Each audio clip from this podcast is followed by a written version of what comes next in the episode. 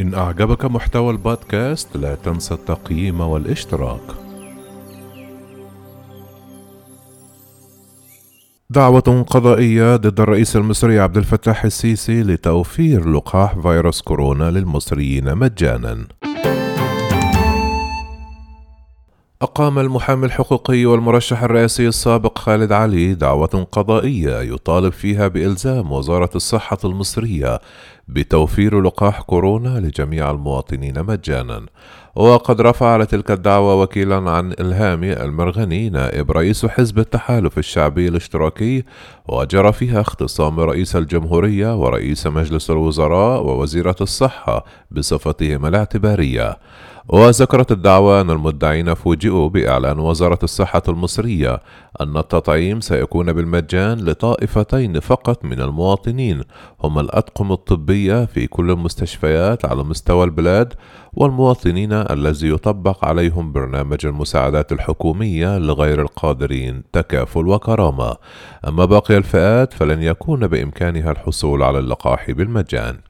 تشهد مصر ارتفاعا كبيرا في عدد حالات الإصابة بالوباء في الأسابيع الأخيرة وسجلت حتى الآن أكثر من 165 ألف إصابة جديدة كما سجلت نحو تسعة حالة وفاة ويعتقد مراقبون أن الأرقام الحقيقية أكبر بكثير. وكانت مواقع محلية قد أعلنت أن مصر ستتسلم اليوم الأحد.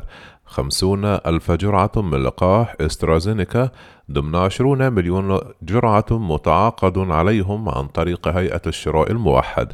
على جانب آخر أوضح المتحدث الرسمي باسم هيئة الدواء المصرية علي الغمراوي. بأن الهيئة رخصت الاستخدام الطارئ للقاح كوفي شيلد من إنتاج شركة معهد الأمصال الهندية والتي تعاقدت على نقل تكنولوجيا صناعة اللقاح من شركة إسترازينيكا البريطانية وذلك بعد مروره بعمليات التقييم اللازمة بإدارات ومعامل هيئة الدواء وذلك طبقا للقواعد العالمية والمحلية المتبعة للتأكد من أمان وجودة وفاعلية اللقاح. وفي نفس السياق أفاد رئيس الإدارة المركزية للمستحضرات الحيوية والمبتكرة بهيئة الدواء المصرية بأن هذا اللقاح يعتبر ثاني لقاح يحصل على رخصة الاستخدام الطارئ من هيئة الدواء بعد لقاح سينوفارم وأن هيئة الدواء تعكف حاليا على دراسة وتقييم باقي اللقاحات.